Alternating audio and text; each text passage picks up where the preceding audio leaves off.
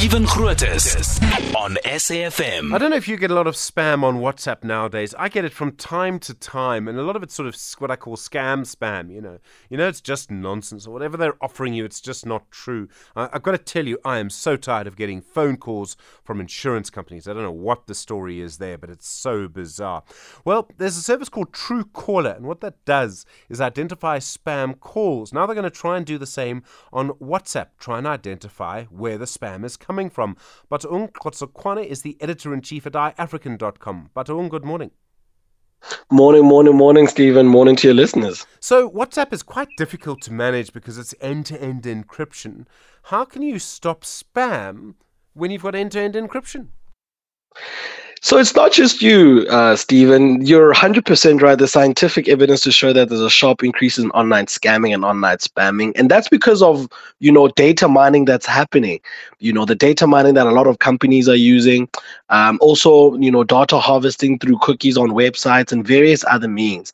Now, Truecaller has partnered with Facebook in order to combat this uh, uh, spam calls. And if you remember, you know, the reason why Facebook is doing this because Facebook privacy uh, problems started around 2011 when regulators fined uh, Facebook so for certain privacy uh, uh, concerns. So you know this is Facebook trying to really bolster their their their, their privacy sort of security features.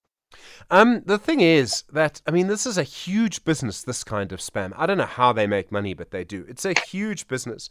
So, okay, if you're able to do this on WhatsApp, they're going to try and do it in some other way, aren't they? It's it's a, it's a bit like security. You've got to try and stay one step ahead, and that's probably impossible. Hundred percent, uh, Stephen. I mean, just to give you just to give you a good idea of how big this is a, a business. I mean, Truecaller has been used by 150 million users globally.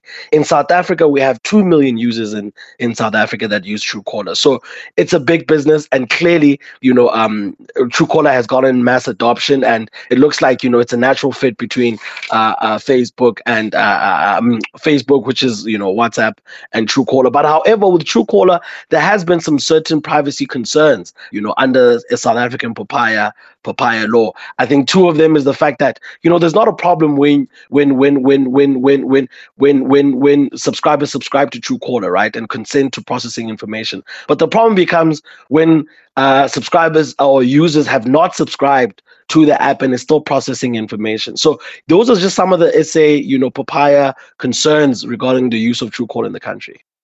Um, I don't know if we'll ever get on top of spam. I think as long as you have a cell phone, you're probably going to get it in some way, shape, or form. I mean, I don't remember when I last got an SMS that actually mattered to me, really. Um, you know, the SMSs are all spam.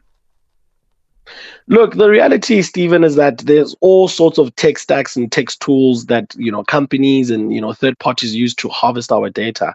We're constantly on the internet. We're constantly strolling, and you know uh, we're constantly seeing sponsored content. So these things, these cookies on these websites, are all uh, all, all trying to harvest our data and you know we we we we we but there's a remedy however. I think the remedy is that um, viewers uh, listeners should download uh, anti-spam you know sort of you know uh, text stacks on their phone and just to sort of filter and block out especially antiviruses. A lot of antiviruses have that feature now. So i think that could go you know a long way in terms of blocking your spam. Bataung Qhotsokoane, thank you very much indeed, editor in chief at iAfrikan.com.